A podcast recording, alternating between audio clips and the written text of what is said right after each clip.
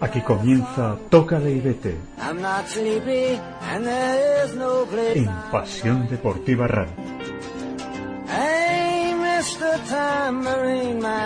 Buenas tardes, ¿qué tal están? Bienvenidos una semana más aquí a Toca y en Pasión Deportiva Radio.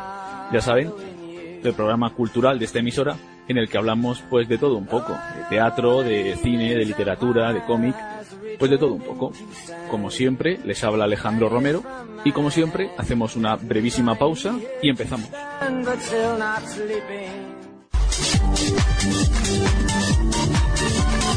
Recuerda que puedes escuchar Pasión Deportiva Radio en la aplicación para móviles TuneIn Radio.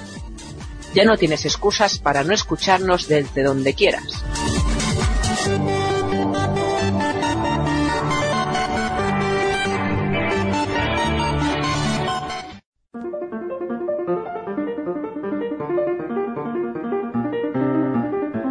Bienvenidos oyentes de Toca la Ibete, estamos aquí con un nuevo programa, la sección de, literatura. Soy Alberto Neira, el subdirector del programa. Eh, a lo mejor se ha sorprendido un momento, dice, no está aquí Alex, no, es que Alex va a ser el entrevistado en el programa de hoy y por tanto eh, yo voy a dirigir la, la entrevista, ¿no? Entonces, como les decía, hoy es el primer programa de un tríptico que vamos a dedicar a uno de los personajes de la literatura o el cómic, en este caso, más famosos, ¿no? Que es Asteris y Obelis, ¿no? Los famosos cómics de, de René Goscinny y Albert Uderzo sobre este galo no impertérrito que, que luchaba contra los romanos para defender su pequeña aldea. Este primer programa le vamos a hablar de los autores, de Goscinny y de Uderzo, más de Goscinny, que es el guionista y, y, cuya vida también es muy interesante, y como decía, pues para ello nos va a hablar nuestro director. ¿Qué tal, Alex? Hola, Alberto, ¿qué tal? Pues aquí estamos, una semana más, dispuestos a hablar sobre literatura y sobre, y sobre cine. Perfecto, pues eh, yo te voy a dar paso empezando con la infancia en Francia, ¿no? Y su mudanza a Argentina de, de René Goscinny, ¿no? Que es lo primero que nos vas a comentar. Sí, bueno, como tú has comentado, aunque Asterix y Obelix realmente son hijos, entre comillas, de dos padres, que son Gostini y Uderzo, hemos elegido eh, a Gostini como hilo conductor, sobre todo por lo que tú has dicho, ¿no? Porque es el que aporta, digamos, la parte más narrativa, la parte más, más literaria. Pues efectivamente, Gostini era francés, nace en París, el 14 de agosto de 1916, en el seno de una familia polaca de origen judío. Bueno, decir que era el mayor de dos hermanos, y ya desde pequeñito Gostini, digamos que, porque Gostini es un, una persona iba a decir un escritor, una persona que ya desde, desde pequeñito está tocado por una varita mágica. ¿no? su, vida va a estar llena de casualidades que le van a llevar por el camino de la, de la, buena suerte. La primera casualidad es que cuando tiene dos años, en el año 1928, su padre, que era ingeniero químico, consigue un trabajo en Argentina, en Buenos Aires. Entonces la familia se muda allí. Y gracias a eso, Gostini, su padre, su madre y su hermano, se salvaron de morir exterminados en algún campo nazi. Porque siendo judíos, siendo, siendo judíos, pues seguramente eh, habían muerto. En algún, campo de concentración o huyendo sin nada también. Efectivamente, de hecho muchos, muchos familiares de, de Gostini murieron ¿no? en, campos de exterminio o de, o de prisioneros. Entonces, pues esta digamos que sería la primera de las muchas casualidades que van a trufar la vida de Gostini. En Buenos Aires, Goscinny estudió en el Liceo francés. Y este hecho es importante, porque de ahí sacará la inspiración para su obra El Pequeño Nicolás, que después veremos lo que es. El Pequeño Nicolás, aparte de ser el personaje este que se colaba en las recepciones del rey, sí, es un, nosotros No, no, es otro. No, es otro. El pequeño Nicolás es un personaje, es un personaje literario. ¿eh? Es un... Luego veremos quién es el pequeño Nicolás. Pero lo que digo es que, eh, como digo siempre, los escritores no escribimos de la nada, escribimos de lo que nos pasa. ¿no? Bueno, pues de sus vivencias en el Liceo Francés de Buenos Aires es de donde nace el pequeño Nicolás. Bueno, ¿qué decir de Gostini? Algo muy curioso, y es que Gostini era muy buen dibujante muy muy buen dibujante. ¿eh? Yo creo que el éxito de Gostini, Alberto, el éxito de Gostini como guionista de, de, historietas se debe a que era muy buen dibujante. ¿no? Tenía una concepción visual de la narración muy muy importante. O sea que cuando estaba pensando en, en el guion ya estaba imaginando cómo iba a plasmarse en, en, a lo mejor en el papel, ¿no? Que fuera ese boceto, ¿no? Efectivamente. Entonces, en este sentido, pues bueno, ¿qué hay que decir? Que cuando René tiene 17 años, su padre fallece y se queda como el único sustento económico de la familia, porque bueno, al ser el hermano mayor, pues tenía que tirar un poco de la familia, se ve forzado a buscar empleo y empieza trabajando como ayudante contable en una empresa de neumáticos, que era un trabajo pues que no le gustaba nada. Entonces, sí, entonces lo deja y empieza, como te digo, a hacer lo que, lo que él quería, que era dibujar. ¿no? Y su primer trabajo en el mundo artístico, aunque no era en el mundo de la literatura, sino en el mundo del dibujo, fue para una agencia de publicidad y también para el liceo francés en el que estudiaba. Trabajaba ilustrando los boletines internos del liceo francés. Bueno, un buen, buen comienzo, ¿no? sí, bueno, eran, eh, sí, era, básicamente eran trabajos muy mal remunerados, ¿no? Eran, eran básicamente una, una, una basura, ¿no? Pero bueno, es, es, importante, ¿no? También quiero destacarlo, ¿no? Porque ya Agostini desde pequeñito la concepción visual ya la tenía metida en la cabeza. Eso está muy bien porque, bueno, nos adelanta el, el, el, artista que va a ser escritor y, posterior, no el guionista posterior. Bueno, después de esta infancia en Argentina, eh, se muda a Nueva York, ¿no? Y ahí cambia su vida tan radicalmente. Sí, bueno, como digo, Agostini era una persona que tenía un, una estrella un ángel de la guarda ¿no? que, le, protegía. Y bueno, como digo, en Buenos Aires, como te he dicho, pues digamos que no, no tenía buena suerte, porque entonces la familia, cansada de, de, no tener ingresos económicos, decide marcharse a Nueva York.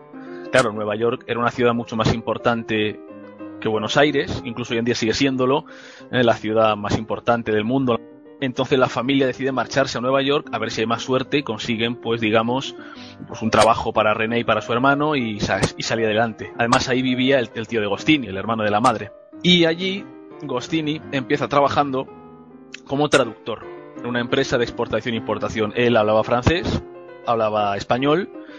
Entonces, pues, digamos que su primer trabajo pues, fue como traductor en una empresa de exportación e importación.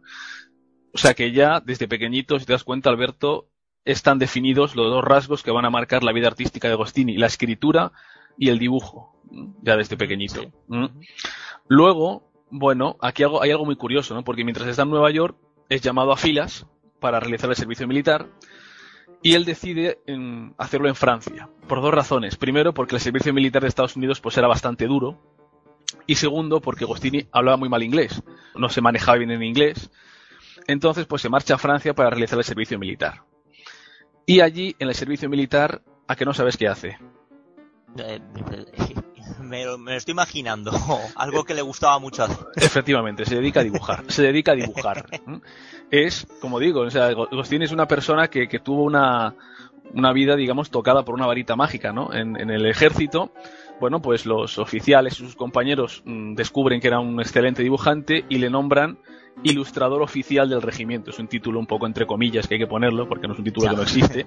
Pero digamos que durante su estancia en el ejército, sí, durante su estancia en el ejército se dedica básicamente a ilustrar los boletines los internos del regimiento.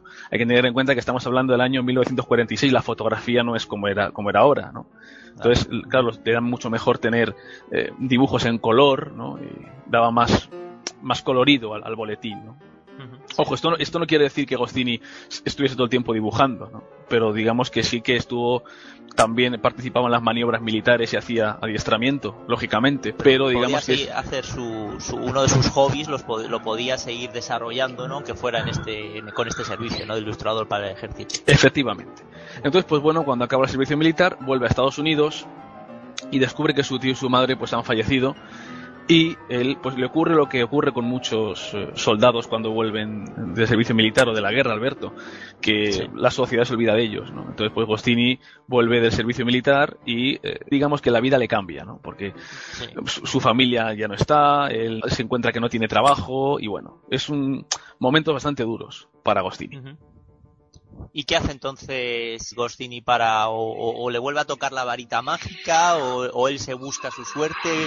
¿Qué hace para, para que se convierta en, en, un, en, en el artista que luego en el escritor que, lo, que hemos conocido? Bueno, hay que tener en cuenta una cosa. Estamos hablando de los años 40, ¿no?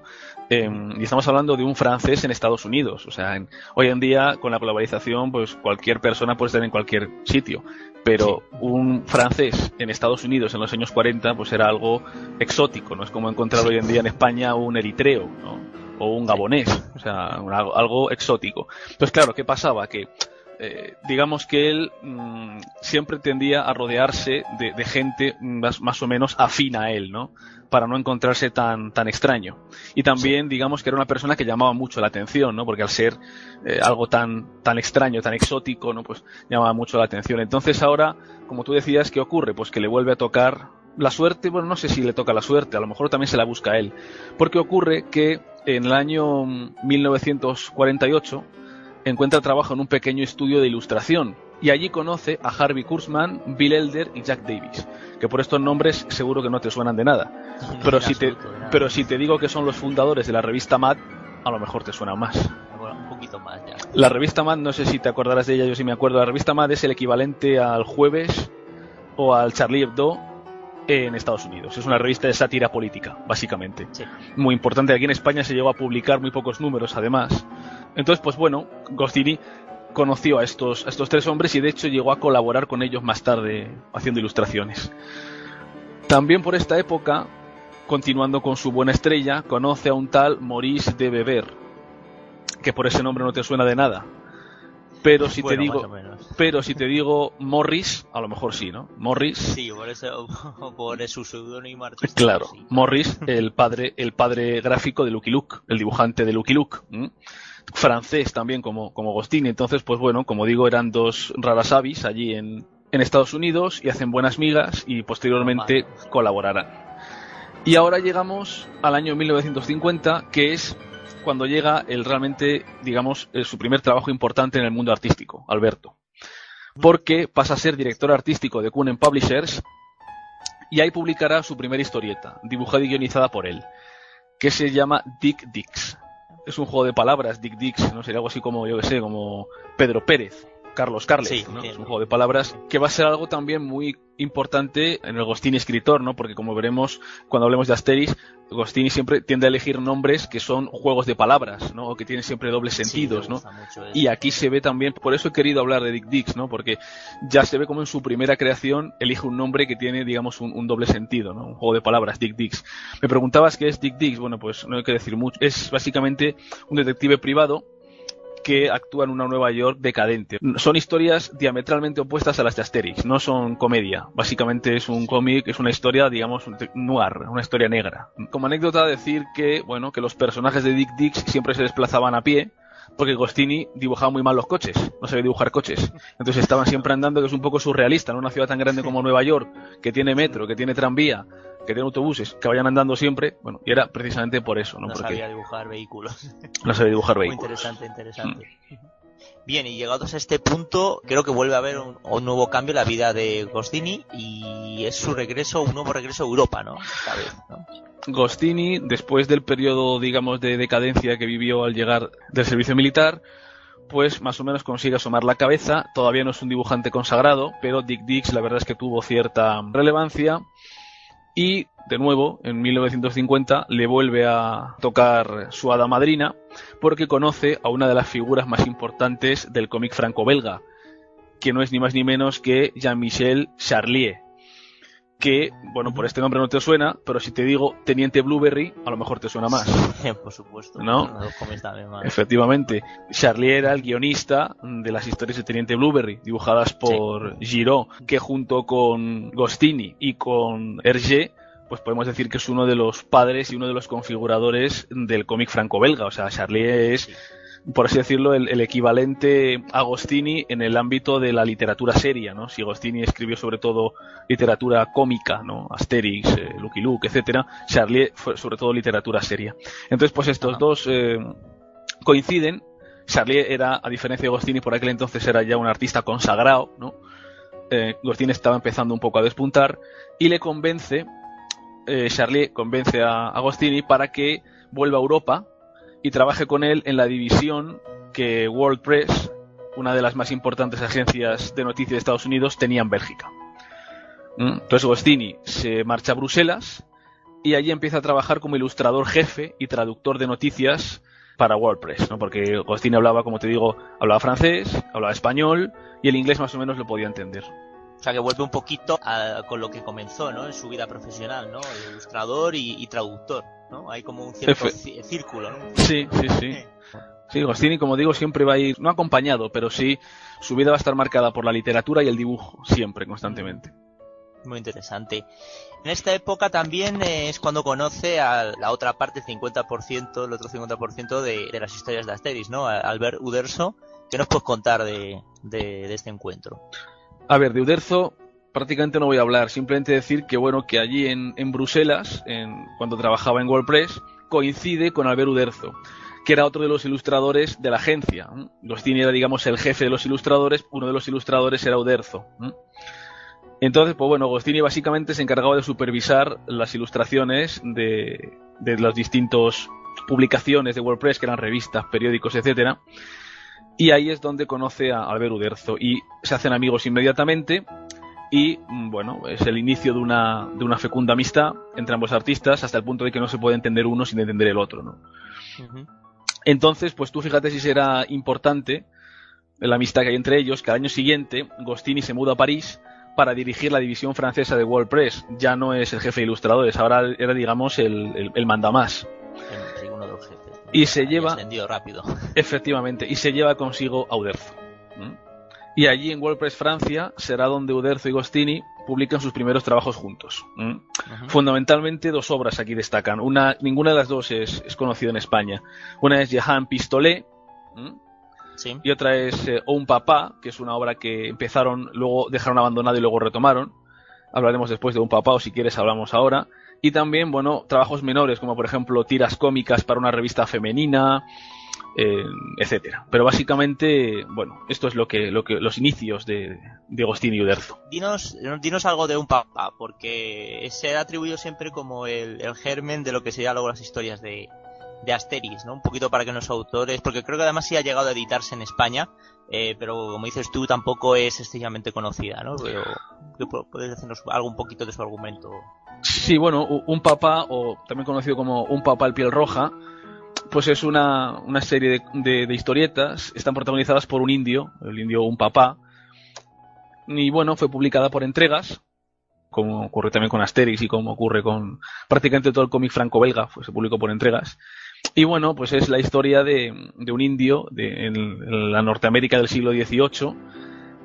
Y bueno, tampoco voy a, desarrollar mucho más. Lo que, lo que es importante es que, o por lo que destaca un papá, es que en las historias de un papá, sobre todo, em, está el embrión de Asteris, como tú has dicho. ¿En qué sentido? En el sentido de que son guiones muy trabajados, ¿no? con muchísimas referencias extraliterarias, con muchísimas referencias a, otras obras literarias, al cine, a la historia, y eso luego se va a ver mm, reflejado en las historias de Asterix, ¿no? Eh, la serie de, Un Papá son cinco álbumes, están todos publicados en España, editados por Acal, y son Un Papá el Piel Roja, Un Papá en el Sendero de la Guerra, Un Papá y los Piratas, Un Papá en Misión Secreta, y Un Papá contra Hígado Enfermo.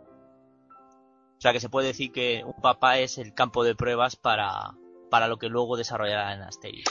Bueno, no campo de pruebas porque yo creo que Austin y Uderzo no eran conscientes de que estaban, digamos, haciendo pruebas, pero sí que digamos que se empieza a ver un poco lo que serán después los guiones de Asterix, ¿no? Sobre todo, aunque argumentalmente son distintos, porque no tiene nada que ver Asteris con la América del Norte del siglo XVIII y con los indios ni nada, pero sí en el sentido que he dicho antes, ¿no? De las, todas las referencias, eh, digamos, culturales, eh, literarias, ¿no? Que hay, que tiene un papá, ¿no? Todo el, metatexto que hay, eso se va a ver luego en, las historias de Asteris y Obelix. Bien, pues con, esto yo creo que los lectores se, van a interesar por esta otra obra de, de Gostini y Uderzo y seguro que se acercan a conocerlo. Ahora vamos a hacer, si te parece, Alex, una pequeña pausa para la publicidad y continuamos ya con, lo que fueron los años dorados ¿no? de, de, Gostini, que será la última parte de, esta primera parte de este tríptico. Porque nos gusta el deporte. Porque nos gusta sentirlo. PasiónDeportivaRadio.com tu radio deportiva online.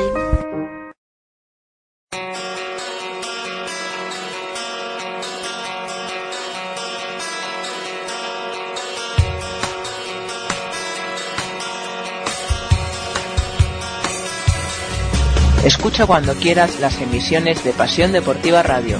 Las encontrarás en la sección podcast de la web pasiondeportivaradio.com, tu radio deportiva online.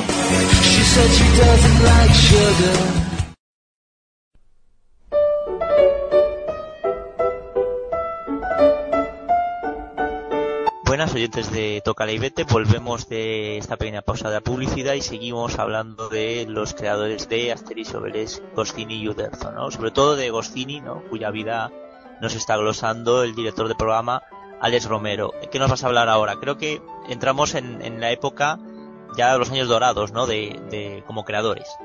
Sí, bueno, es digamos la etapa en la que Gostini se consolida como, como guionista de cómics y también como escritor, porque veremos que también escribió unas cuantas novelas. Y bueno, ¿qué decir de esta época? Estamos en el año 1952. De esta época, pues eh, hay trabajos, algunos muy famosos, otros menos. Por ejemplo, Sylvie, junto al ilustrador Marcial, los primeros álbumes de Lucky Luke, junto con el dibujante Morris, con quien ya había coincidido, como hemos comentado antes, de publicidad en Nueva York. Sí. Y las primeras tiras del pequeño Nicolás, junto al ilustrador Sempe, que luego cristalizarán en una serie de libros. Iba a decir en un libro, no solo fueron un libro, fueron cinco libros. Eh, con el pequeño Nicolás como hilo conductor. Voy a hablar ahora un poco, si te parece, de estos dos, de estas dos figuras literarias, de Lucky Luke y del pequeño Nicolás. Me parece importante. Sí, son dos de las obras importantes de, esta época, ¿no? Y, y, más conocidas también. A ver qué nos, qué nos cuentas, Alex. Bueno, pues de Lucky Luke podemos estar años hablando de Lucky Luke. Voy a dar pequeñas pinceladas para la gente que no, que no lo conozca, pues bueno, es una serie de historietas franco-belga y es una especie de parodia homenaje a las historias del lejano oeste. Y está protagonizadas por un vaquero que se llama Lucky Luke. De nuevo vemos el juego de palabras, ¿no? igual que Dick Dix, Lucky Luke, ¿no? Sí, mm. sí y bueno, qué decir de, Lucky Luke, que bueno, mm, se dice que Lucky Luke es mm, más rápido que su sombra, ¿no? Es digamos el, leitmotiv de Lucky Luke, la, frase de Lucky Luke. Y bueno, los álbumes de Lucky Luke están guionizados por Gostini, el dibujo es de Morris. ¿Y por qué son importantes? Pues son importantes básicamente por dos cosas. Primero, porque están llenos de elementos históricos, ¿no? Que es algo que ya se vio en un papá, que se va a ver en Asterix y que también se ve aquí, ¿no? Es decir, Lucky Luke coincide con personajes legendarios reales del lejano oeste, como Calamity Jane, Billy el Niño, eh, Jesse James, eh, también acontecimientos históricos como eh, la creación del Pony Express, la aparición del telégrafo, el ferrocarril, ¿no? Y bueno, básicamente los argumentos de los álbumes de Lucky Luke son los típicos argumentos de las películas del oeste, ¿no? Pues a lo mejor pues tiene que escoltar a unos prisioneros a un penal, tiene que ayudar al gobierno en, la captura de un forajido, tiene que escoltar al tren con dinero, es decir, no tiene más misterio las historias de Lucky Luke. Historias, eh, estaríamos como ante historias eh, aparentemente con guiones sencillos, ¿no? Por decirlo así, pero luego muy ricos en detalles. Efectivamente. Es algo que también se puede decir de, los, de los de Asteris, ¿no? efectivamente. Entonces, ¿qué decir de, de Lucky Luke? Bueno, Lucky Luke tiene también elementos característicos que va a ser algo también muy recurrente en Asterix, ¿no? Por ejemplo, mm, Lucky Luke siempre aparece con un cigarrillo en la boca, hasta el año 1983 que Morris y Agostini deciden ponerle una pajita, quitar el cigarrillo y ponerle una pajita, ¿no? Un poco, digamos... Eh, política. Claro, efectivamente. Otra característica de, Lucky Luke em, son estas recurrencias que también se van a ver en Asterix, ¿no? Porque todos los álbumes de Lucky Luke, casi todos, terminan con una viñeta en la que se ve como Lucky Luke montado en su caballo va hacia la puesta de sol y canta una canción que es I'm a Poor Lonesome Cowboy, que es algo así como Soy un pobre cowboy solitario. Que eso se verá posteriormente en Asterix, ¿no? Como eh, los álbumes de Asterix, cuando hablemos de Asterix lo veremos, todos terminan con un banquete en la aldea gala, ¿no? Casi todos. Eso ya se va a ver aquí en Lucky Luke. Lo que quiero que veas tú y también los oyentes es cómo todas las obras que escribió Agostini anteriores a Asterix y Obelix influyen luego en la configuración de, de la historia de Asterix y Obelix, ¿no? Todas estas recurrencias que se ven en Lucky Luke también se van a ver en Asterix y Obelix. Y bueno, de Lucky Luke no quiero terminar de hablar sin hablar de algunos personajes, porque algo tenía Agostini era que era un grandísimo creador de personajes. Los personajes de Agostini son personajes muy carismáticos. O Agostini era un grandísimo escritor, sobre todo porque describía muy bien a los personajes. ¿no? De Lucky Luke, pues bueno, junto a Lucky Luke hay otros personajes que son muy importantes en sus historias. Uno es su caballo, Jolly Jumper, del que se dice que es el caballo más listo del mundo. Entre Lucky Luke y Jolly hay una relación como entre Han Solo y Chewbacca, ¿no? O sea, ellos, digamos que Jolly Jumper entiende a, a Lucky Luke y Lucky Luke entiende a Jolly Jumper, ¿no? O sea, es un poco... Y luego también otro personaje importante de las aventuras de Lucky Luke es el perro, Rantanplan, que es un poco el contrapunto de Jolly Jumper, ¿no? Si Jolly Jumper era el caballo más listo del mundo, pues Rantanplan es el perro más tonto del universo. Un perro incapaz de seguir una pista, y bueno, de nuevo aquí también vemos lo que decía antes, ¿no? el, el uso que hace Gostini de los nombres, ¿no? Porque Rantanplan es el, el sonido del tambor en francés. Los tambores, la onomatopeya para el tambor en francés es Rantanplan. Y Rantanplan es el perro que vigila el penal donde están recluidos los hermanos Dalton, Alberto, que si por algo destacan las historias de Lucky Luke es por los hermanos Dalton. Que me imagino que sabrás quiénes son. Sí, sí, los hermanos archienemigos, ¿no? Los, De- los archienemigos de Lucky Luke, cuatro forajidos, que siempre van vestidos con sombrero de cowboy y un traje con rayas negras y amarillas. Son cuatro hermanos que se llaman Joe, William, Jack y Averell y se caracterizan porque si se ponen en fila forman una escalera. De más bajito a más alto. Tienen diferentes, diferente estatura, ¿no? Joe, que es el líder, que es el mayor, es el más bajito. Luego William, luego Jack y por último Averell, que es el hermano pequeño, es el más alto. En fila forman una escalera. Y bueno, la, la gracia está en que son a cuál más tonto, ¿no? Joe, que es el hermano mayor, es el más bajito y es el más listo. Y luego el más tonto de todos es el hermano eh, pequeño, que es el más alto, que es Averell, que siempre que habla, pues mm, básicamente la caga. Entonces, los- parda. Claro, entonces los hermanos Dalton tienen una frase característica, que es la frase que les caracteriza, que es por así decirlo su marca de la casa, que es cállate Averell, ¿no? Siempre que habla Averell dicen cállate Averell. Entonces es como Sí. si el, el lector siempre está esperando que los hermanos Dalton digan esa frase, es como la marca de la casa, ¿no? Es como el Sí. punchline, como el remate. Y poco más hay que decir de Lucky Luke, simplemente pues eso, que son casi 80 álbumes, todos publicados en España, todos, esto también una anécdota, y con esto termino, todos fueron guionizados por Gostini menos el segundo, porque estaba de viaje. Interesante. ¿Y quién lo guionizó? Pues ahora mismo, lugar. no te, ahora mismo no te sé decir, no lo guionizó Gostini. Bueno, y, y ahora de la otra obra de esta, de esta época, ya de, de madurez de ambos autores, el pequeño Nicolás, ¿qué nos puedes decir? Bueno, realmente no es de ambos autores. El pequeño Nicolás es una serie de novelas. Verdad que es solo de Gostini, sí. Eh, es una, bueno, es un personaje que protagoniza una serie de novelas y efectivamente están escritas por Gostini, el dibujante es Sempe y bueno, para que los oyentes hagan una idea, el pequeño Nicolás es el equivalente en Francia a Manolito Gafotas en España. Es un, un niño y bueno, las novelas, son cinco novelas, El pequeño Nicolás, Los recreos del pequeño Nicolás, Los amiguetes del pequeño Nicolás, Las vacaciones del pequeño Nicolás y Joaquín tiene problemas.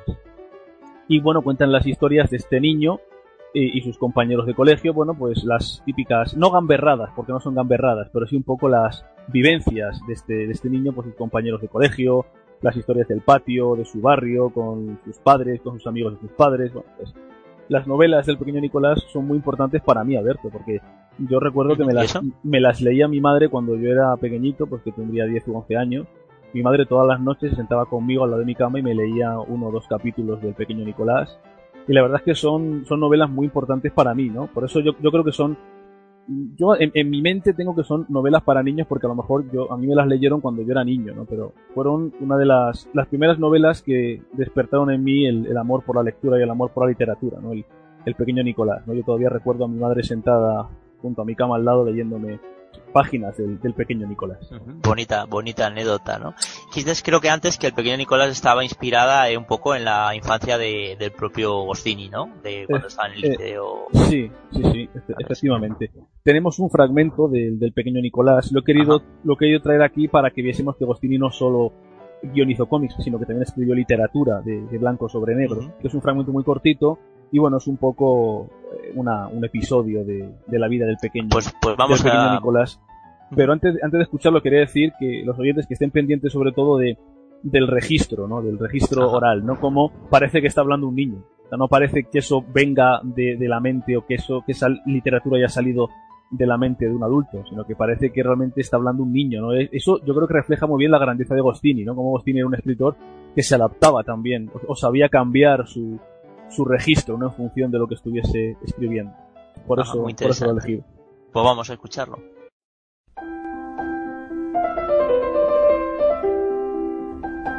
Es el cumpleaños de mi mamá y he decidido comprarle un regalo como todos los años, desde el año pasado, porque antes yo era demasiado pequeño.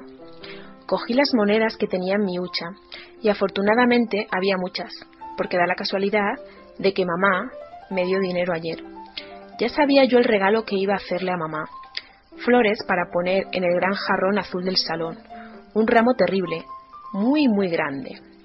En la escuela estaba muy impaciente porque acabara la clase para poder irme a comprar mi regalo.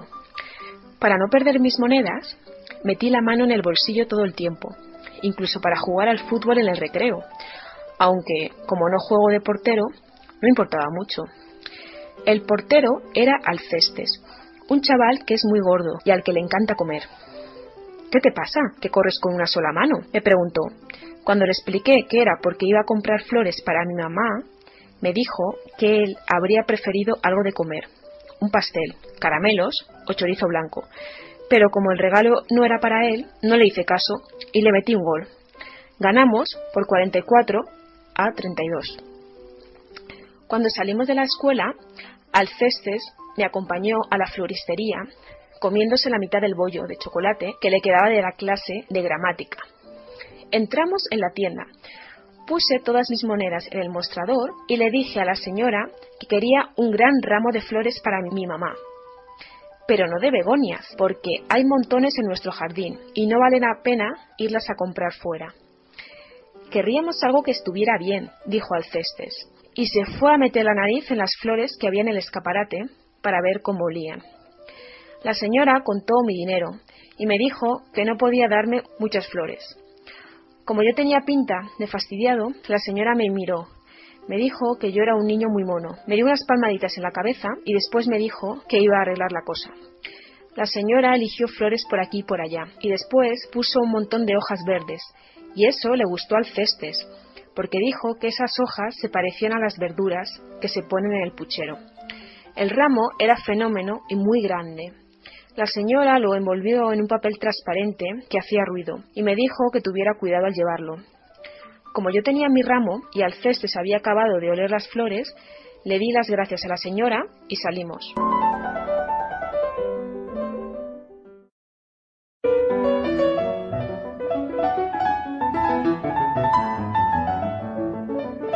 Bueno, después de escuchar este fragmento del pequeño Nicolás, que no sé si quieres añadir algo más de, al respecto de esta obra o de esto que hemos escuchado, Alex. Eh, no, nada más. Nada más, pues vamos a pasar, digamos, ya a lo último que vamos a comentar hoy sobre, sobre Gostini antes de nuestra próxima entrega, que será en el próximo programa, que ya entraremos a analizar un poco la historia de, de Asteris. ¿Qué nos puedes contar ya eh, para terminar esta parte dedicada al autor? Bueno, en Gostini por aquel entonces pues era un, ya un escritor consagrado. Entonces, junto con Charlier, que ya hemos dicho antes quién era, y Uderzo, mm, decide escribir un manifiesto para defender los derechos de los autores frente a los editores. Un poco, ya lo vimos aquí cuando hablamos sobre, sobre Batman, lo que hizo Bill Finger, ¿no? que digamos fundó, fundó, un sindicato o se unió a, a toda la labor sindicalista mm, para unir a los guionistas, digamos, todos juntos, hace un poco fuerza ante los ante los dibujantes que eran los que estaban acreditados en los cómics. Bueno, pues Gostini y Charlie Oderzo hacen un poco lo mismo, ¿no? Digamos que se unen contra los editores. Y esto, pues, evidentemente Alberto, eh, pues, les lleva problemas, ¿no? Porque hace que lo que lograron fue granjearse las enemistades de los editores. Los editores deciden no publicarles nunca nada más. O sea, todos los manuscritos que les mandaban, mm, pues se los tiraban para atrás. Entonces, Gostini entra en una época en la que mm, no publica absolutamente nada. Entonces decide fundar junto con Charlie y Uderzo varias revistas, como por ejemplo Edipress, Clarion, Janot, en las que, bueno, pues ellos mismos van publicando sus tiras cómicas, sus historietas, ¿no? Y bueno, es un poco el inicio o uno de los inicios de lo que viene siendo la autopublicación, la edición independiente de, obras. Bueno, entonces no le, no le salió tan mal la rebelión contra los editores porque al final les llevó a, crear estas revistas y, al fin y al cabo pues seguir explorando nuevas vías creativas, ¿no? Que a lo mejor no hubieran podido hacer si seguían con las editoriales, ¿no? Sí, pero lo importante es eso, que Gostini fue uno de los primeros escritores que se autopublicó, ¿no? Que hoy en día la autopublicación parece que está muy denostada, bueno, pues Gostini y Charlier, que son dos de los artistas más grandes del siglo XX, muchas de sus obras fueron autopublicadas. pues bueno. no, eso lo hemos hablado muchas veces, ¿no? Como al final los autores, incluso hoy, día más que nunca, si deben depender de las editoriales para publicar sus obras, van listo, ¿no? Y, y, bueno, pues oye, mira, es interesante saber que dos autores tan reconocidos pues también tuvieron que hacérselo ellos mismos, ¿no? ¿Y qué nos puedes decir de esta época ya, ya digamos, ellos autoeditándose y, Sí, bueno, ya queda poco. Simplemente decir que en el año 57 Gostini pasa a formar parte de la revista Tintín. Bueno, ya hablamos aquí de Tintín, hicimos un programa, era la revista donde se publicaban las historias de Tintín. Y bueno, es importante, ¿no? Porque Gostini coincidió con Charlie y coincidió con, con Hergé, ¿no? ¿Qué decir de aquí? Bueno, pues decir que Gostini por aquel entonces estaba pluriempleado, ¿no? Trabajaba simultáneamente en varias obras. Eh, trabajaba con Uderzo en dos obras que en España no son muy famosas como Antoine el Invencible y Poussin et Poussif. Trabajaba en Lucky Luke junto a Morris. Trabajaba junto a un dibujante que se llama Atanasio en Signor Spaghetti. Continuó también, retomó las historias de un papá que habían dejado abandonadas. Gostini Uderzo, bueno, en, digamos que era un trabajo un tanto coral, ¿no? El que tenía Gostini por, por esta época. Fue una época de explosión creativa, ¿no? Por decirlo así, ya de plena madurez, ¿no? Como artista y ya plenamente integrado ya en el, en el mundo del cómic, ¿no? Eh, con todas sus consecuencias. ¿no? Sí, y aquí también es importante que en el año 1958 la editorial Edipress, que fue una de estas eh, editoriales que fundó Gostini junto con sus compañeros Uderzo y Charlier, pues decide lanzar al mercado una revista dedicada al público infantil y juvenil, un poco lo que hizo el periódico Le Vingt Siècle con eh, Le Petit Vingtième, ¿no? Lo- cuando hablamos de Tintín lo, lo Sí. vimos.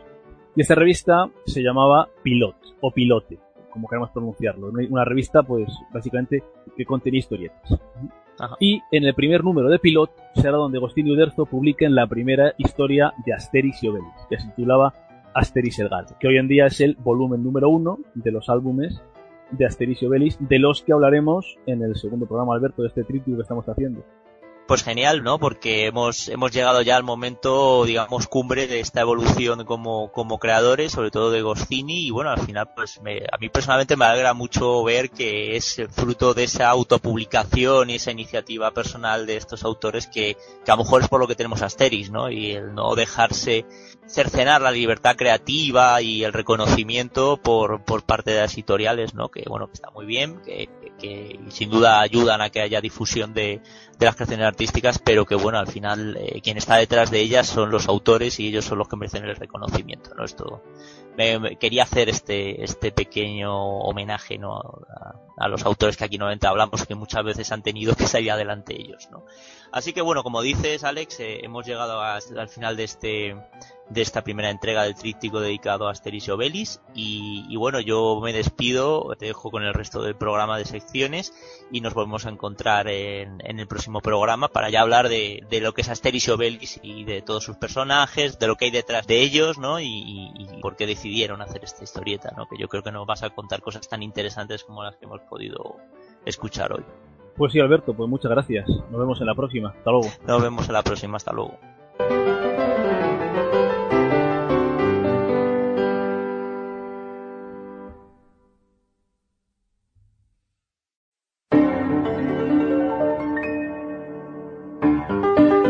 Toca la Ibete presenta Críticas Pintiparadas. Pues efectivamente, críticas pintiparadas. Esta sección en la que hacemos, bueno, pues críticas, reseñas de viva voz sobre películas que están actualmente en cartel. Y de ello se encarga Dani. ¿Estás por ahí, Dani? Hola, Alex, estoy. Dani que nos va a hablar de una de las películas más esperadas de los últimos años, que es la segunda parte de Man of Steel, El Hombre de Acero, que no es ni más ni menos que eh, Batman v Superman o Batman contra Superman, El Amanecer de la Justicia, una película que bueno ha, ha tenido bastante expectación y bueno Dani la ha visto hace poco y nos quiere comentar sus impresiones. ¿Qué nos puedes decir de esta película, Dani?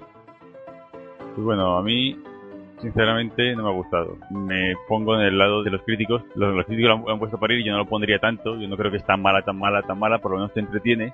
Pero desde mi punto de vista me ha parecido en algunos momentos una película mala, pero en otros momentos una película bastante entretenida. O sea que no es tan mala como dicen, pero aceptable, de- dependiendo de tus expectativas, ¿no? Bueno, voy a hablar un poco del argumento de la película, efectivamente. Es, digamos, la segunda parte de Man of Steel. Cuando digo segunda parte me refiero a que no es una película secuela, sino una segunda parte literal. Es decir, como si Man of Steel y esta película juntas formaran una sola y la hubieran cortado por la mitad, ya que la película empieza donde termina la otra. ¿no? Empieza con Bruce Wayne en Metrópolis, que estar de viaje de negocios y presencia toda la batalla con Thor, ¿no? Entonces ahí es cuando empieza a ver cómo Superman es un peligro para, para la sociedad, ¿no? a lo largo de la película se empieza a fundamentar en esa idea de que para Bruce Wayne Superman es, un- es una amenaza y al mismo tiempo Superman ve a Batman como un sanguinario, ¿no? Entonces empiezan a sufrir el odio entre ellos y el objetivo es que se eliminen eh, el uno al otro. No, no- no tiene más, más complicación que eso, ¿no? Entonces, claro, es un argumento tan vago para una película de dos horas y media, pues se puede ver que hay, hay muchas cosas, ¿no? Y desde mi punto de vista, pues una de las peores es eh, sobre todo la, la, dirección de Zack Snyder. A mí me gusta, es un director que, bueno, ha demostrado que es un gran director, sobre todo con películas como Amanecer de los Muertos, pero aquí, pues, desde mi punto de vista se, pasa de rosca. No ya por la cámara lenta, que es marca de la casa, sino porque, sobre todo al inicio, está formado por escenas, secuencias que siempre terminan confundido a negro y da la sensación de que, de que son como escenas sin enlace, sin nexo ninguno, como si fueran vídeos de YouTube, de un reproductor de YouTube. No tiene ningún nexo, ¿no? Entonces, aparte de que empieza de sopetón y, y, no tiene ningún enlace, es como que no te meten en la película, ¿no? A medida que ya va avanzando la película, cuando se empieza a desarrollar todo el conflicto entre ellos, ocurre el que yo creo que es el principal problema y es en, en el cómic en el que se supone que está basado, ¿no? Tanto la premisa argumental de Batman de Superman como la promoción que hicieron de la película está basada en el regreso del caballero de Frank Miller. Eh, de hecho, pues en la Comic Con de San Diego de hace unos cuantos años utilizaron una frase del cómic para promocionarla, ¿no? Y hay escenas que son típicas del cómic, como Batman con el traje de metálico y demás, ¿no? Y hay partes de la película, sobre todo en esa batalla, donde dicen frases del cómic, ¿no? Es decir, la influencia está ahí, tan clara. El problema es que eh, el regreso del caballero oscuro es un cómic político, en el que Batman tiene unas ideas que representan pues ideas retrógradas, antiguas, incluso fascistas, mientras que Superman es la democracia, la libertad, las ideas progresistas, ¿no? Y la pelea entre los dos no es una pelea entre dos titanes, es una pelea entre unas ideas y otras, ¿no? Entre las ideas antiguas y las ideas nuevas. Claro, ¿cómo vas a meter mensaje político en un blockbuster? No puedes, ¿no? Porque si no los espectadores se asustan, ¿no? Entonces han quitado eso. ¿Qué pasa? Al quitar eso, quitas varias cosas. Por un lado, el carácter de Batman, que este Batman de Ben Affleck a mí personalmente me ha gustado, me gusta, digamos, el físico, me gusta el diseño del personaje, pero no termina de, de, cuajar esa violencia que se supone que tiene que tener, ¿no? Es un Batman, es cierto que es un Batman que no duda en matar a, a la gente, es un Batman brutal, pero no es tan eh, máquina de matar ni tan fanático como era en, en el cómic, ¿no? Quizá, no sé si para suavizarlo un poco, para que la gente se siente identificado con él, ¿no? Y eso, claro, resta muchísimos enteros a Batman, ¿sabes? Uno que esperaba un Batman más sanguinario, más, más brutal, se queda a mitad de camino, ¿no? Y eso es lo que a mí personalmente no, no me ha gustado. Pero sobre todo lo que cambia es eh, la motivación principal por la que se pelean. Claro, no haber motivación política, ¿cuál es? Entonces se han inventado una y, para ello han metido a Lex Luthor, que para mí ha sido una de las peores decisiones que han podido tomar en, en la película. No solo por el actor, a mí es que me parece que, que ha sido una decisión pésima. No de casting, sino de, de cómo la ha enfrentado Jesse Eisenberg es una especie así de hombre histriónico. Primero, es el hijo de otro Lex Luthor, es decir, es como un adolescente, ¿no? Como un, nuevo Lex Luthor, ¿no? Quizá siguiendo la moda de otro blockbuster de Star Wars, del episodio 7, de poner un villano adolescente. No sé por qué quieren hacer eso, quizá para llamar al público joven, pero ese tono así juvenil, ese tono histriónico, a mí no, no me he terminado de convencer, ¿no? Quizá han querido hacer como una especie de Joker 2, y ha salido el tiro por la culata. Queda tan, tan solamente excéntrico y tan poco reconocible que, a mí no ha terminado de gustarme, ¿no? No, sí, que quería comentar, a lo mejor lo vas a comentar tú. Porque vamos, yo también me he visto la película, de hecho la vimos juntos, y vamos, a mí otra cosa que tampoco me gustó, por ejemplo, a lo mejor vas a decir ahora y me he adelantado, es el hecho de que se, se ponga Alex Luthor como alguien súper culto, ¿no? que lo ha leído absolutamente todo, que maneja la mitología griega, pero luego va, recitando por ahí cosas del mago de Oz, de, de, Lolita, de Alicia en el País de las Maravillas. Creo que eso tampoco, no sé si estás de acuerdo conmigo, creo que, como que no tiene mucho sentido a la hora de definir el personaje de Lex Luthor, ¿no? Es cierto, ¿no? yo creo que es un poco como lo de Batman, ¿no? Quieren mostrar que es culto, pero no nos pasemos a ver si la gente no va a entender eh, lo que quiere decir, ¿no? Eh, sí, es, es, ese, ¿no? Que han querido darle un tono oculto que queda un poco así extraño, ¿no? no la verdad es que no compagina, no tiene coherencia el personaje, a mí no me terminó de gustar, ¿no? Como que se queda en medio camino, ¿no? Como que es un quiero y no puedo, tanto en Batman como, como en Lex Luthor, ¿no?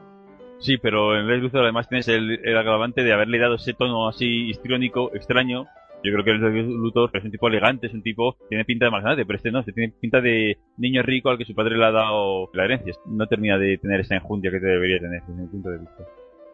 Lex Luthor, digamos, es, no voy a desvelar nada, pero es la motivación de que Batman y Superman se peguen, ¿no? Digamos que lo manequina todo por las sombras y es el que da un motivo que no voy a decir, pero que me parece completamente absurdo. El motivo por el que se pelean y el motivo por el que no se pelean, porque dejan de pelearse. O sea, me parece completamente eh, absurdo, ¿no? No, ¿no? Tiene un guion, desde un punto de vista de esta película, bastante eh, absurdo, ¿no? De hecho, la mejor parte, y todos coincidimos, es la, la, parte de la pelea entre Batman y Superman. Pero claro, es que esa parte ha estado escrita por Frank Miller desde hace más de 30 años. para que veáis el, el, el nivel de, de esta película, ¿no? Realmente lo poco que se puede dejar pasar es el efecto visual de Zack Snyder, que cuando quiere hacer espectáculo lo hace, pero cuando no, pues no sabe dirigir.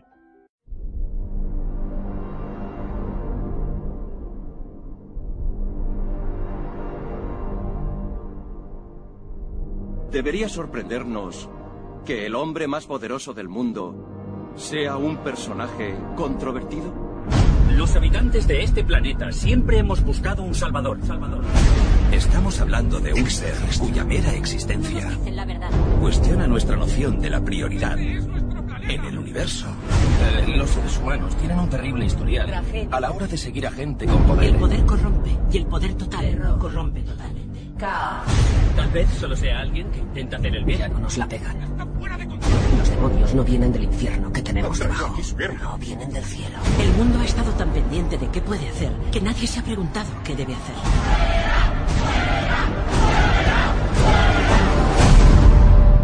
Así es como empieza. La rabia, la ira, la sensación de impotencia que vuelve al bueno. Cruel.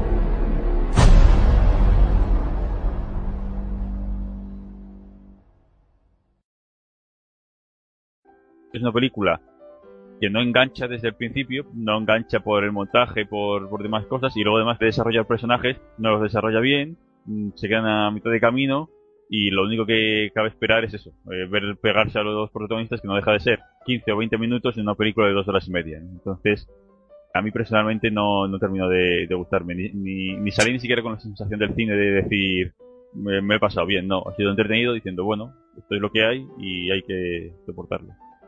Sí, no, a mí me recordó un poco también, no sé si estarás de acuerdo conmigo, a lo que vimos en el Hobbit, ¿no? Que queríamos ver en el Hobbit, queríamos ver un dragón, pues nos pusieron un dragón, todo lo demás es secundario. Pues aquí yo me recuerdo un poco lo mismo, ¿no? Que queremos ver? Queremos ver la lucha entre Batman y Superman, punto, nos la han puesto. Todo lo demás es un poco secundario, preparación para eso, no sé si piensas eso o no. Lo que no se puede negar de esta película de Batman vs Superman es que te da lo que te ofrece. O sea, la gente quería ver a Batman y Superman pegándose y se lo da. El problema es que, claro, han tenido que hacer una película de dos horas y media para 20 minutos, ¿sabes? Y los motivos que han sacado para justificar eso, los personajes, pues han sido completamente absurdos, ¿no? Entonces, pues, deja la, la decepción de ver una, una gran película o lo que debería haber sido una gran película. Entonces, yo creo que quizá por eso de ahí viene la, la división entre crítica y público. Al público le ha gustado porque le da lo que quiere, que es un espectáculo de efectos visuales y de acción, pero los críticos quieren ver una película y no hay una película, hay un pasticho. Muy bien, Dani. Pues si no tiene nada más que decir, lo dejamos aquí, que nos hemos pasado un poquitín de tiempo. Y muchas gracias. Nos vemos en la próxima. Hasta luego. De Jordi Trias a Kobe Bryant. De la bomba Navarro a Kevin Garnett. Falta la cancha, aquí no habrá revancha. Todo el mundo de la canasta en 3 más 1, el programa de Radio Lamina que repasa la actualidad del básquet de la manera más amena. Solo entrena si quieres ser el mejor, el honor del perdedor sin duda será la cena. Daniel Hiera te acerca al mundo del básquet. Te paso con mi humor y la pasión del baloncesto. ¿Te lo perderás?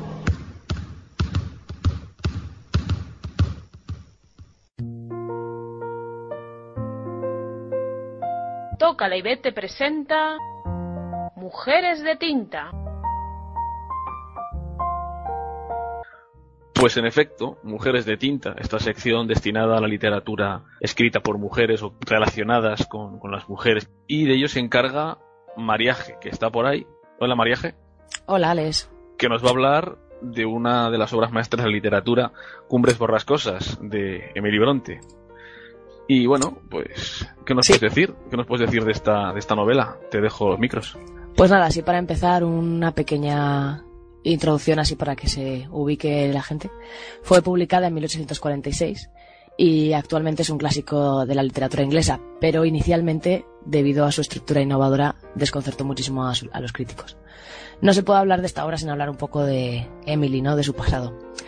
Porque tuvo una vida bastante, bastante curiosa. Para empezar, su padre, Patrick Bronte, era pastor de la iglesia anglicana, que enviudó pronto, pero lo que es interesante es que crió a sus hijos sin ningún prejuicio. Tenían acceso ilimitado a la cultura, eh, lo cual demostraba una gran amplitud de criterio.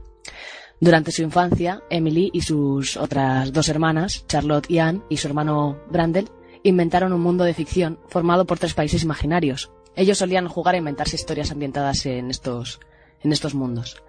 Más tarde, las tres hermanas Bronte decidieron publicar un libro de poesía conjunto. Para evitar los prejuicios sobre las mujeres, las tres utilizaron seudónimos masculinos. Las poesías de Emily son incomparablemente mejores del tomo. Las Bronte no se desanimaron a pesar de que solamente vendieron dos ejemplares de este libro de poesías y decidieron escribir una novela cada una. Ahora ya sí que me centro en Cumbres Borrascosas. Uno de los motivos por los que no consiguió este reconocimiento tan merecido fue porque fue publicada en plena época victoriana, donde la novela tendía a ser realista y con pretensiones sociales. Esta novela se aleja totalmente de, de esta tendencia. Se trata, sin embargo, de una novela difícil de catalogar, en la que los personajes emanan una fuerza que impacta y conmueve a la vez que envuelve y seduce. Su estructura es muy innovadora. De hecho, se suele comparar a un conjunto de muñecas matriuscas, lo cual desconcertó muchísimo a los críticos de la época. Actualmente, sin embargo, el impacto de Cumbres Morrascosas es inmenso. Todo el mundo la conoce. Ah, ya van siete versiones cinematográficas y sin fin de referencias en un montón de novelas a lo largo de los años. La historia se centra en un universo rural cerrado. Se tratan de dos haciendas, Cumbres Borrascosas por un lado y la Granja de los Tordos, que son vecinas. El mundo comienza y termina en estas tierras, que son rurales, frías y solitarias, en las que el paisaje tiene un rol totalmente protagonista. Cada vez que alguno de los personajes se aleja de estos límites de este universo cerrado, el narrador lo, lo ignora, no habla de él. Con este recurso, Emily consigue maximizar la fuerza de sus personajes. Esta fuerza, además, resulta más potenciada aún por el entorno, que tiene como muchísima electricidad. Para grabar aún más esta sensación de encierro, los jóvenes de Cumbres Borrascosas y La Granja terminan casándose entre ellos, ya que no hay nadie más cerca. Esta idea de círculo cerrado es una constante que se repite en la novela. El ejemplo más claro es la pasión que hay entre Catalina y Heathcliff. Ella se mimetiza con su enamorado como si se reconociera en el otro. La unión entre ellos es planteada por Catalina como algo irremediable, como un hecho que viene determinado por el destino y al cual no puede escapar. No lo hubiera dudado un instante. Me rebajaría casándome con él sin dudarlo. Sin embargo, jamás sabrá cuánto le amo.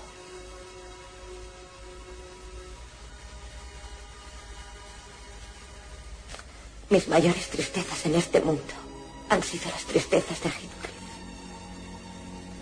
Las he observado y sentido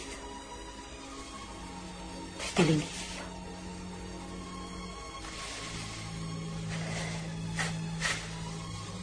Mi amor por Clinton es como las hojas de los árboles. Con el tiempo cambiará. Como el invierno cambia los árboles.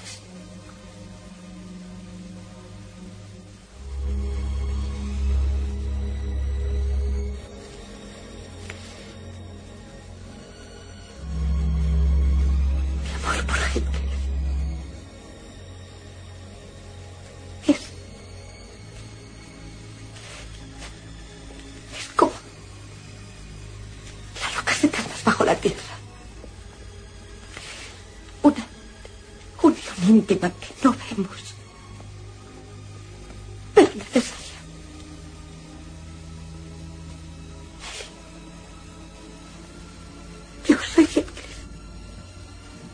Dentro de este universo cerrado, cabe hablar de los personajes, ya que Bronte tiene el valor de presentarlos sin intentar dulcificarlos. Son personajes imperfectos, dolientes, pasionales y muy vengativos.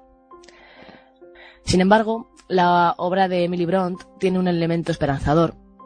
Bueno, es como un instrumento para transformar al hombre en un ser superior, capacitado para compartir y vivir en armonía. Esto es el valor de la educación. Aquí tenemos una influencia de la cultura victoriana, dado que esta cultura consideraba que la literatura debía educar a los ciudadanos para hacer frente a los cambios de la revolución industrial. Igualmente, si observamos la evolución de los personajes en Cumbres Borrascosas, constataremos que la educación es un tema clave en este universo de Bronte. Hablamos de una educación exenta de religión, no aparece el temor de Dios ni se huele su presencia en ningún momento. La educación en, el, en Cumbres Borrascosas aparece más bien como un privilegio, que al que no le toca la suerte de él no merece nada, ni respeto, ni dinero, ni afecto. Pasaré ahora a hablar del amor y la pasión en la obra, que es como el motor de la trama. Aparece entre Catalina y Heathcliff, Catalina no puede vivir sin, Heathcliff y los sentimientos que experimentan son primarios y de una intensidad muy fuerte.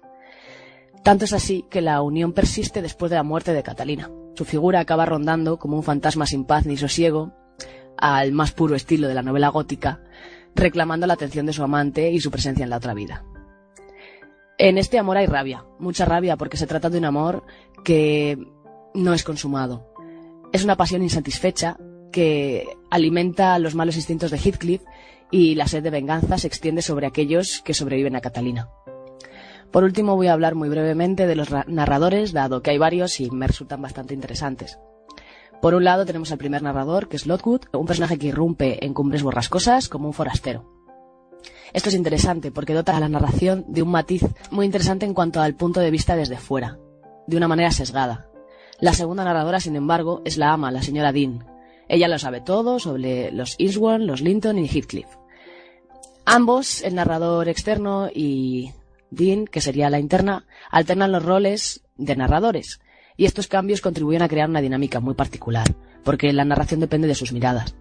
Cuando la señora Dean es expulsada de Cumbres, Emily Bront, inagotable en sus recursos, recurre al testimonio de Zila, que es la nueva sirvienta, que compartirá con la señora Dean lo que ve y lo que sabe. Son estos testimonios de los narradores los que emanan esa credibilidad. El lector va bebiendo de las fuentes, sin cuestionar jamás la veracidad de la historia, presentando un mundo sin fisuras, compacto, encerrado en sí mismo y finito. Al acabar esta novela, es muy propio que al lector se le quede una sensación de la que le resultará difícil recuperarse, eh, dado el dolor y la pasión que transmiten los seres que habitan en este universo ficticio. Para mí es una novela totalmente recomendada y desde luego quien no le apetezca acercarse de buenas a primeras a la novela tiene siete mm, películas de las que puede elegir dependiendo de la época que le guste para verlas y acercarse por lo menos por primera vez a, a esta novela tan maravillosa. Podríamos estar hablando años de cumbres borrascosas, pero mm, desgraciadamente no tenemos tiempo. Sí. Así es que sí. Así es que, pues bueno, te doy las gracias por este panorama, esta breve introducción que nos has hecho de, de la novela de Bronte. Y nada, si no tienes nada más que decir, me despido hasta la próxima. Muy bien, pues nada, hasta la próxima, Alex. Hasta luego, gracias.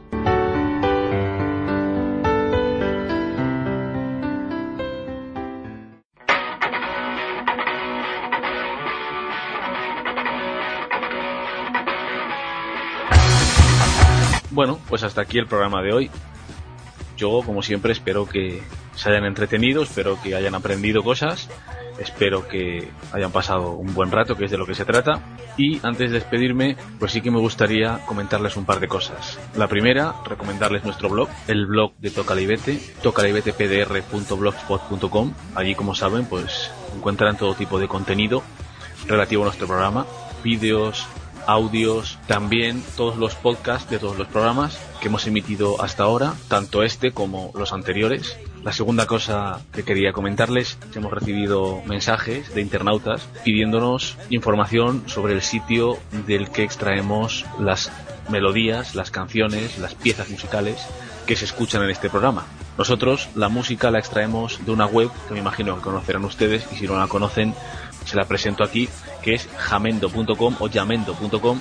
Es una comunidad, es una web donde se puede descargar música gratuita, libre de derechos, que generalmente se emplea pues para emisiones de radio o para presentaciones, bueno, eh, y de ahí sacamos pues todos nuestros temas. Y bueno, en concreto el que está sonando también procede de, de yamendo.com y es una canción que se llama Kill the Old del grupo Delhi. Y nada más, yo por mi parte, eh, en mi nombre y en el de todos los que trabajamos aquí en Toca Libete y en Pasión Deportiva Radio, me despido hasta la próxima semana, que tengan buena tarde y hasta la próxima.